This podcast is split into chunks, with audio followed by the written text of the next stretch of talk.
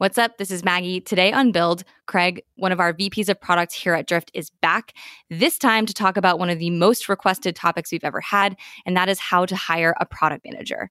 We get into what we look for in new and experienced PMs, how Craig's interviews have changed over time, and what he's learned over the course of his career. We also talk about our favorite interview questions. So, pro tip if you're interested in interviewing at Drift, check this one out. It's going to be good for people who are interviewing PMs, who are trying to get a PM job. So, take a listen. Hopefully, this helps in your next interview.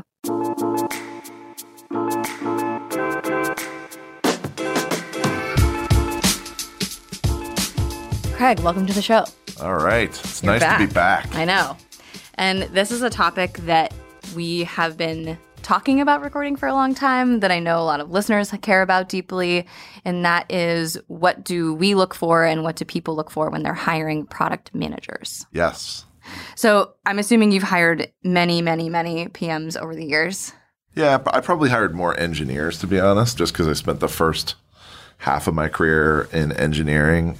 Just you tend to have more engineers than product managers, of course. Yeah, probably a, at least a few dozen. Okay. So when you're hiring for a PM, just at the most basic level, what are you looking for? Yeah, I think at the at the basic level, so PM. If we start starting to like define the PM role, it's it's quite unique in that you you don't have any direct reports typically. However, you have to influence a lot of people. Not only do you have to influence the engineering team to build the thing that you think is the right thing to build, you have to influence the designer to think about the customer problem, but you also typically have to influence a, a whole slew of stakeholders, including customers. And so, what you're looking for is somebody who's able to build a coalition to influence people and persuade people. And so, when we're interviewing and, and when we're doing a little bit of background look at people, we're, we're trying to really look for that core ability to influence. It's a, a little bit of that salesmanship, if you will, to, to get people on board. Mm-hmm. What about things like how technical they are? Yeah, I think technical with regards to like platform technology or like core engineering, I don't think that's quite as important. But Mhm. I think technical with regards to systems thinking is important. So the ability to break down a problem, the ability to articulate their breakdown and kind of how they got there. Technical enough to look at data and and munge that together with the qualitative research that they've done. So like I think there's a lot of technicalities in being a product manager. They don't necessarily need to know how to code. Okay. I think in some cases it helps. Like if you're building a like an AI platform and like that was your team, it might help to be technical, like mm-hmm. actually have a degree Yeah. in that. But for most cases, it's not necessary. Okay. So then I would imagine that the when you're hiring for a more entry level role or someone who doesn't necessarily have to have product experience versus an experienced PM, we're looking for different things. Mm-hmm. So for the APM or associate PM role, when someone comes in the door, what are you looking for? I have this kind of mantra, if you will, or set of principles around hiring people into roles that I've just learned and kind of failed a couple times. And I always go back to this core principle, which is the person's attitude and their aptitude always outweighs their experience. Mm-hmm. And we've seen it here, like some relatively junior people who have no experience in our domain or no experience in product management, who within like three to six months are just crushing it. Yeah. And we've also seen other folks who've who've maybe came in with domain experience who've maybe struggled. I think oftentimes you can fall into this trap of either like, wow, they've been a PM on these three products, or they have this domain experience that we need. In most cases, whether they're an APM or even an experienced PM, I think that attitude and aptitude is, is oftentimes more important because they can a lot of people can relearn things. When you say aptitude, what does that mean? it's basically the ability to learn. So we have a leadership principle here called uh, curious learning machine. Be a curious learning machine.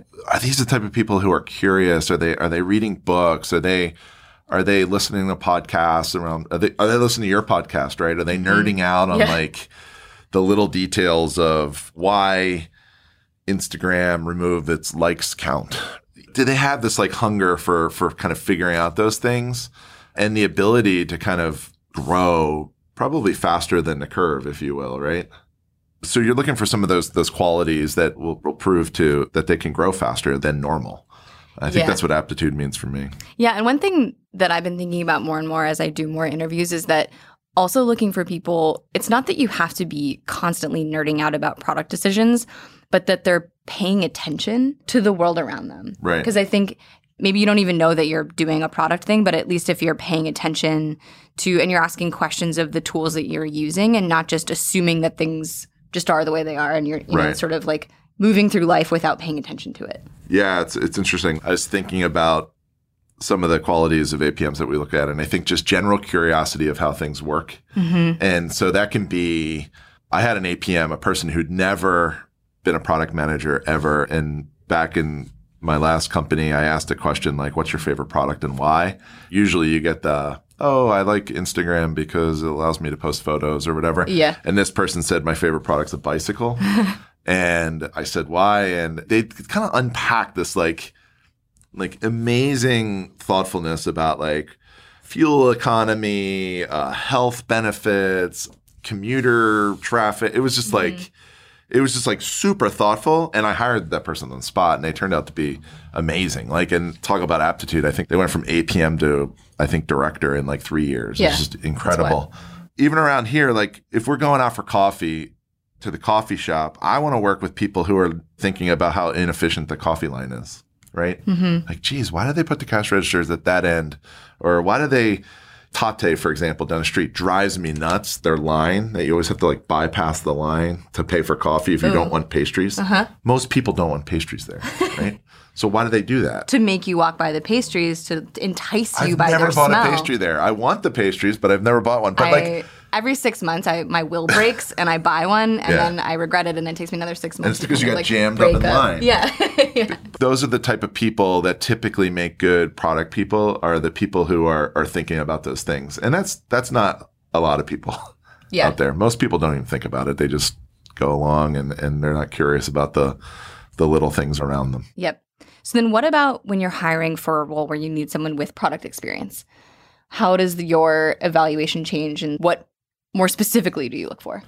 yeah so results right so if somebody's been a product manager for a few years at least one job i want to dig into the results and that's not the end all be all, right? Sometimes there's really good people who are just in not great companies, or maybe they joined a pre product market fit startup that just never got off the ground or has bad marketing or a whole bunch of other reasons. But results first, right? We want to see somebody who's had results. And if they don't have results, then you got to see a lot of output. They've gotten stuff done, right? They shipped this thing, they built this partnership with so and so, they got covered in TechCrunch. They whatever, or they got on Product Hunt. They did a whole bunch of posts and they got upvoted a thousand times. Like you want to see lots of outputs, whether or not they got the results. So start with results, then I think outputs. And I think if like you can't see evidence of that and they've been a product manager for a while, then you're really digging, right? You're really taking a leap of faith um, because time and time again, the people who are successful in product, and I think most jobs, quite frankly, but product especially, are the type of people who can build coalitions, roll up their sleeves, do the hard work, and get stuff done. DC has this saying, carry the water. And I think that PMs, that's, you've got to get in there and roll up your sleeves. Like we're doing goal setting right now. You and I are both like in the weeds with teams, Definitely. thinking about like the nuances of what KPI to choose and stuff, right? Yeah. and getting people on board and excited about it. So you just want to see that pattern of just productivity. Hopefully the results are there, but at least productivity.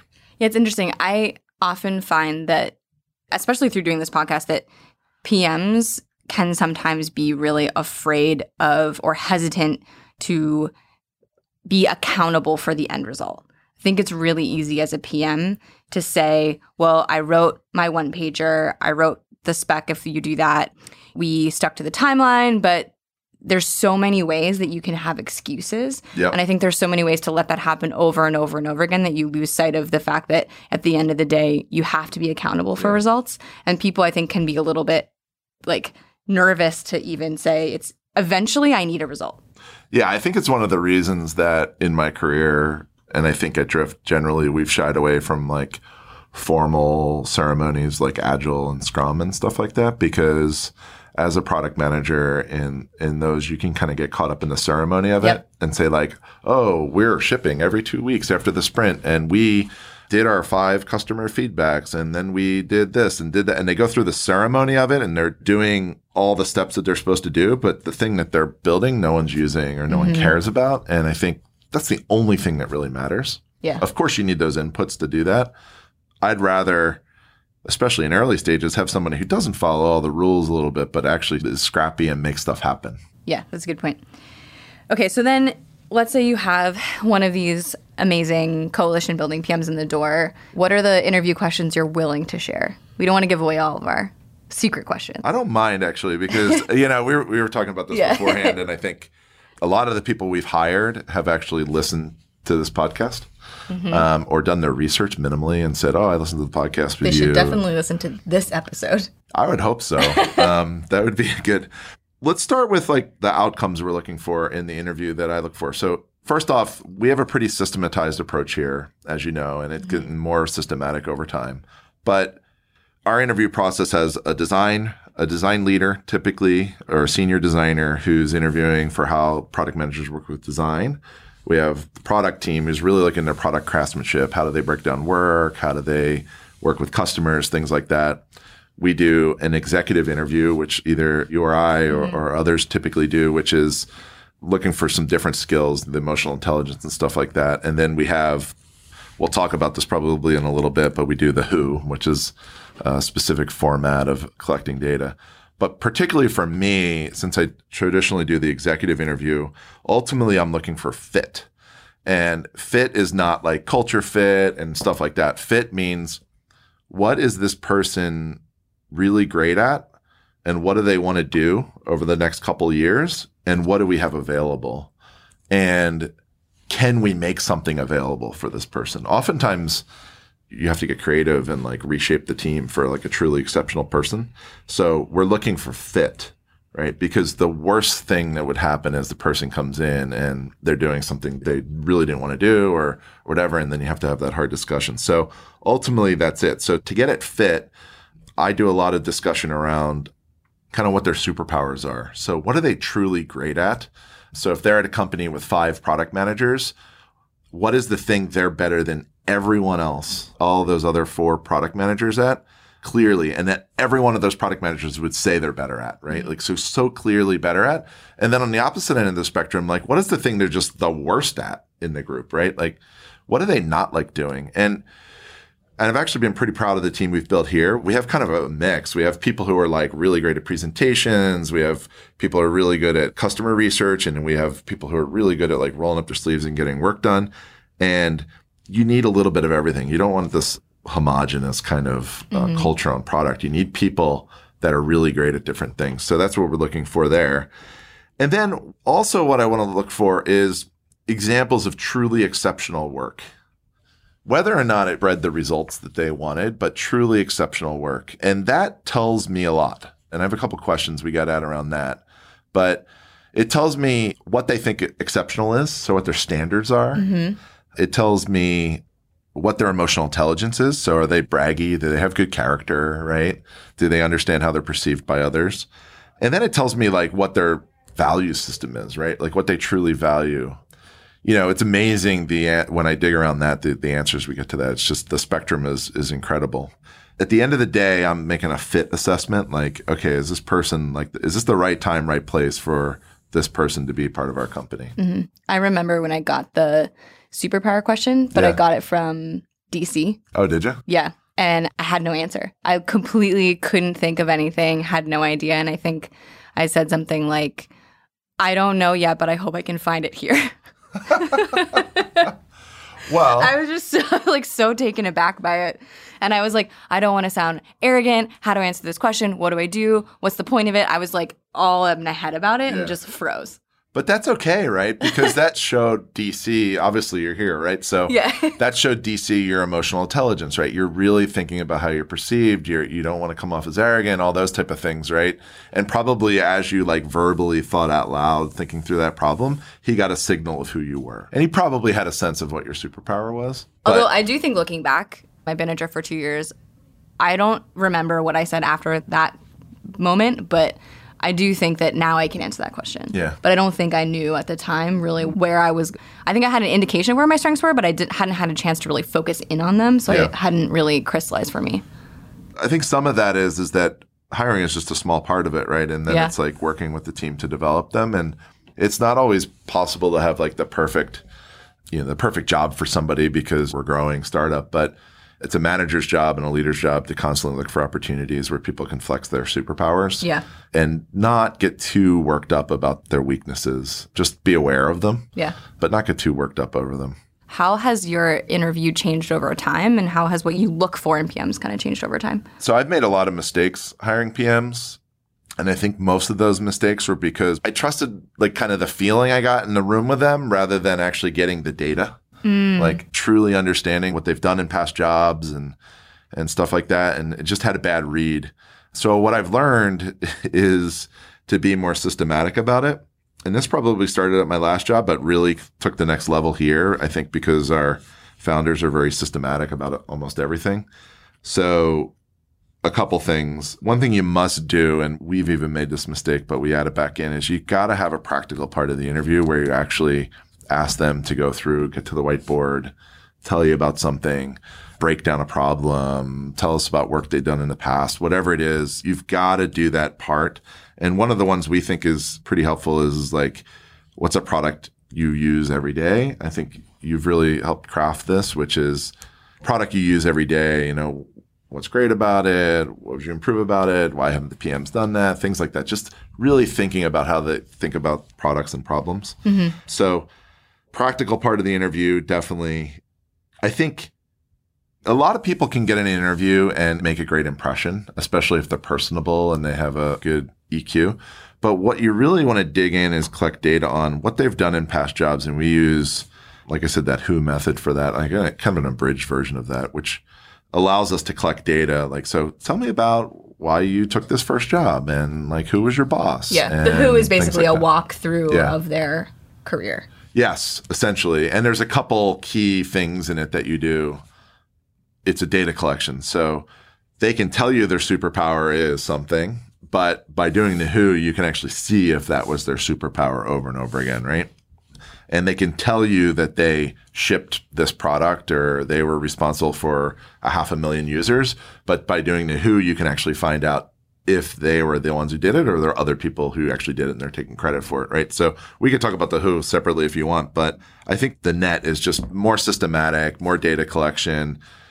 I think it's still important to have like gut instincts, but mm-hmm. like try to balance that with true data. One thing that I used to think was really important when evaluating a PM was focusing so much on skills. Yeah. So really trying to say, okay, are they analytical? How are they able to project manage almost and like break down work? Like digging into the skill sets of PMs. And I think what's changed for me over time is that those things are teachable or Yeah. you can learn them, but the things you can't learn are the things I'd rather focus on.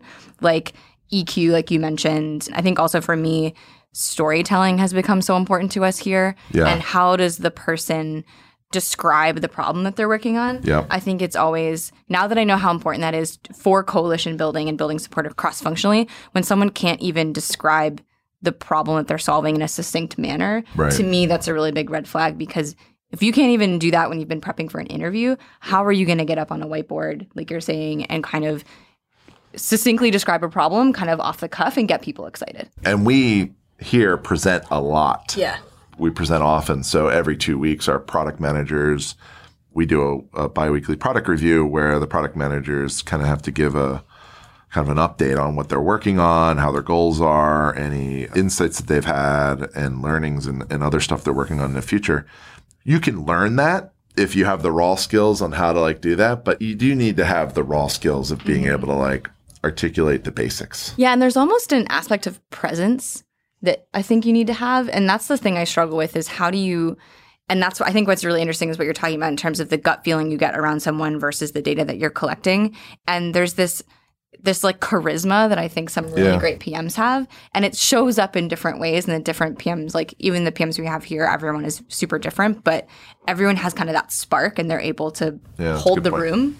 And that's something that I'm trying to get better at understanding when someone's interviewing is do they have that thing that's going to help them like It factor. yeah if you will. yeah I think there's something to that, right? Like people have to want to be around you because they don't work for you, Right. right? Yeah. so they have to want to listen to you, whether it's at the whiteboard or maybe in a video or, or in a presentation. So I definitely agree. There, there's got to be something there. yeah. What's the best product interview you've ever been in, done, seen? Do you have one? This obviously there's the bicycle question. The bike one blew me away just Yeah. because I was like, I was expecting Instagram. Yeah. um, the one that really changed the way I think about interviews was I, uh, as part of coming to, you know, trying to figure out from the last job before I came to Drift, I, I, you know, obviously looked around and looked what the mark was at. And I, I had a pretty senior product opportunity at, at Amazon that I was interviewing for. And it was just really interesting how systematic it was.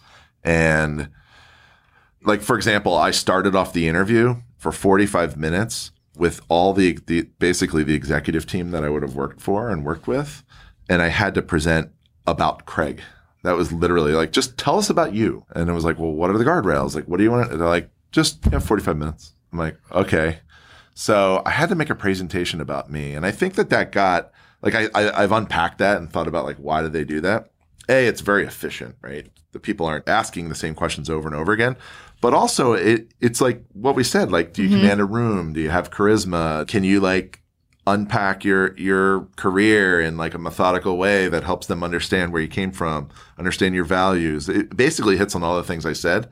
And I've thought about doing it here, but it's it's a pretty I don't know. They're Amazon, they can do that. Yeah. I don't know if I want to come off as the type of people who's like, prepare this huge presentation before you come in, right? Yeah. Um, yeah, I think that's problematic for people who have different personal lives and it's like hard to have. Yeah. Yeah. I mean, I worked on it. It was a good like eight to ten hour Yeah. job of like crafting this this presentation, if you will. So that was pretty cool. And then and then when I went through each of the interviews with the different um, like the head of design and the head of engineering and and et cetera, not only did they understand how I worked with their discipline, but they were keying in on one or more Amazon leadership principles, and I could tell. And I that was like the mm. advice I got from other Amazon people. They were like, make sure you understand all the leadership principles, read them over and over again. Like literally, you should be able to recite every single one of them.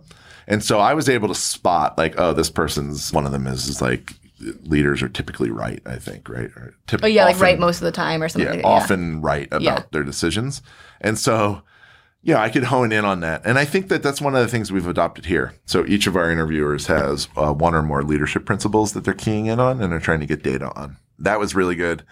What was really neat about it too was just the experience of it. So it didn't feel like a hard like a hard interview where it's going person to person to person. Like in between interviews, they get me for 15 minutes and take me on a little tour, and then I'd have lunch with like the team, and you know, so it was just like, and then I actually had like drinks and dinner afterwards with some parts of the team, and I just felt it was like this really well architected experience. Whether I got the offer or not, I was going to leave being a fan of the company. Yeah. And I think, you know, as best as we can, we take we take some of those principles here and some of those practices to to help create a great experience. Yeah. So yeah, that was that was pretty special, I think. It's funny. I interviewed, full disclosure, I interviewed at Amazon after business school and had a Yeah. dissimilar experience. Really? Yeah. Yeah. The, it wasn't, I, you know, it was one of those things where I, I passed the first round and then they sent me an invite for the second round at like two in the morning. Oh, and it was wow. for 8 a.m. the next day. And I, because I didn't get it, I assumed I wouldn't, you know, it's just one of those things. I did not get the job. I will say for the record. That is uh that doesn't sound like the same. I mean, I think it's such a big company obviously. It yeah. depends on the leadership. Well, they of the did something that was interesting that I've thought about here when we thought when we were talking about doing some sort of practical question about getting at how someone thinks in, in the room and not just talking about their experience but Right. sort of getting at the their skills and how they react to a question they did more of a and this is probably because i was coming out of business school but they did more of like a consulting case interview Oh, okay. that included you know market sizing and like math but they did it two on one and they were both i vividly remember they were both typing on their computers while i was talking and i was just totally thrown for a loop and i i got the a couple of zeros wrong on some math and it, Yeah. yeah it was a whole I am not a fan of. uh, I'm not a fan of a couple of interview styles. One is the hypotheticals. Like what would you do in this situation? I just think that we've seen, you know, read any books on psychology and biases. People are very unable to predict what they do in a certain situation. So I found that that's a they're waste of time questions, quite frankly. The second thing is, is I hate I hate the puzzle interviews. I Yeah. interviewed at Microsoft like ten years ago, 12, 15 years ago. And I had eight hours of interviews, and every hour was a different puzzle. it oh was like Minesweeper, um, a million by million Minesweeper. How do you make it efficient? And it Was, that a more of- product job? it was more of an engineer. It was it was an engineering leadership job. Okay. It was a director job. Okay. But every single interview was just like puzzle that I had to do, and it was just obnoxious. I, I was so exhausted, and I don't think they actually understood who I was. It was just like, was I this crafty puzzle solver type? I actually did fairly well on it, but I, I had such a negative feeling after that. It just I, I just don't love those type of interviews. I'd, I'd rather you know they should feel a little bit like a discussion, right? Yeah. a discussion, but it, it is a little bit one sided in that I'm trying to collect data from the person. So if they're rambling off on this long thing, it's okay. I'll cut them off. I'll say, okay, that's great. Let's move on to the next thing. It shouldn't feel like this, um, you know, like I'm solving a video game for eight hours. Yeah. Yeah. And I think it's also, it's taken me a long time to understand that it's also the candidate's chance to evaluate the company. I always feel like it's entirely the company that's getting information. And like as a Yeah. candidate, you have to do everything you can to make them happy with you. But it's also, it really is a chance for you to understand what are they like? What do they want to know about? Yeah. What are, how is, what would it be like to work with them? Actually, that's a really great point. Like I, we, I think we all do this, but I definitely try to leave five or 10 minutes at the end for them to ask questions. Oh, yeah. after I've kind of collected the things I want to do. But that tells you a lot. That tells you did they listen to this podcast? Did they research? Did they go on the web? Did they try to build a bot? Did they sign up for a free product? Yep. Did they understand the market? How curious are they? And that's not always a great tell. Sometimes you're the last. Per- uh, There's been people we've hired where I was the last person to go and they had no questions and we hired them and they turned out great. And it was just because they had asked 50 questions already. Yeah. So it's not a perfect litmus test, but I think it is something that you got to pay attention to. If they don't have any questions and they're just like taking a flyer saying, oh man, I don't know, I'll just see if this Yeah. works. But, you know, it's a good uh, sense of like what the fit might be. Yeah. Okay, so I have one last question, and this this really comes from my so when I graduated undergrad, I interviewed at five companies and got zero jobs. So I have some Really? deep stress around interviewing. But look, it turns out okay. If you don't get any jobs, maybe one day you'll get one. But I want to know what are some resources for people who are trying to interview, trying to get an interview? What's your advice? Books, podcasts, things that they can do. Okay, so on the candidate side, if you're interviewing at one of the big companies, the you know the Amazon, Google's, and Microsofts, and those type of companies, all their interview questions are generally on the web somewhere, so you can you can prepare and, and understand. Quora is a good resource for that. Sometimes Glassdoor might have interview questions on it. I think, quite frankly, the best resource is is like your resume and like editing, like just just go through and do a couple editing passes at your own resume and distill it down to the things that actually matter. I don't spend a lot of time on people's resume, but if there's a bunch of bullet points in there, like that are very tactical, that tells me a little bit about them versus like drove 3 million in new business, you know, uh, launched a product to 10,000 new users in the first three months. That shows me they're a little bit more outcome focused, but really understand your own story, understand kind of what you want in your next job, that should be the easiest question. You uh, like, what are you looking for in the next job? What are the three most important things? You should be able to rattle them off, right? YouTube videos are typically great too for understanding how to like articulate. You know, you can watch some YouTube videos on like product product managers giving presentations, maybe at conferences, and like tells you how to distill and articulate the information. But really understand your story, what you want, what you're really great at, what you're not great at. I don't want to hear the I'm not great at working too hard. You know, that, that we don't hear that. Like really, truly understand that.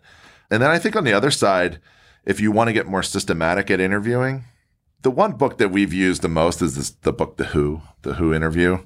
And that just has a couple things like, you know, write down your scorecard on how you're judging the candidates so other people can see, collect the data from all their jobs and their transitions between jobs. And there's a really cool thing in there called the threat of reference check. You know what that is? Mm-mm. I don't know. I think used I think we've talked about it, but yeah. So for the listeners. so it's like, so who, you know, at that company, Maggie, who was your boss? And you tell me your your manager's uh-huh. name. It's like, okay, so oh, when I call Sally, what are they going to say about you? And that is like this moment. And it's really important how you word it when I call. It's not if I called, it's when I call. People Immediately start sweating. immediately start like panic. It's like a panic Yeah. trigger. You'll be surprised at the answers you'll get from that. Yeah. it's, it's pretty amazing. That's a good book for for the kind of the interviewer's side if you want to get more systematic. But yeah, on the interviews side, know yourself, know what you're looking for, know the company, do some research. Yep. I mean, look at their last product launch. Play with their product. If they have a free product and you haven't used it, that's not great, Yeah. right? So Yeah. If they're public, read their 10K. I used to do that. exactly. Yeah. And there's so much gold in there. You can um, even listen to the last earnings report Yeah. and hear what the CEO is saying about their products and Yep. what's next and stuff. Yep. Yeah, and I think one other thing that we started doing recently is we ha- now have in our scorecards that we fill out after an interview a, a question where we we fill out what potential biases we have with the candidate. Yeah. And I think that's been huge for me because it forces all of us to reflect on what unconscious biases might we have, like how might this person be interacting with our past, how are we evaluating them in context, and that's been really helpful. Just even with candidates that are ex- exactly the same as me, to think about how I view other Yeah. people, and that's really changed the way I've been thinking about candidates too. Yeah, no, I I saw that in in our scorecard. We used Greenhouse, and it had in there it said what are the biases, and we had some unconscious bias training, which was really great to make you aware of these things. And at first, I was like, oh, what's this for?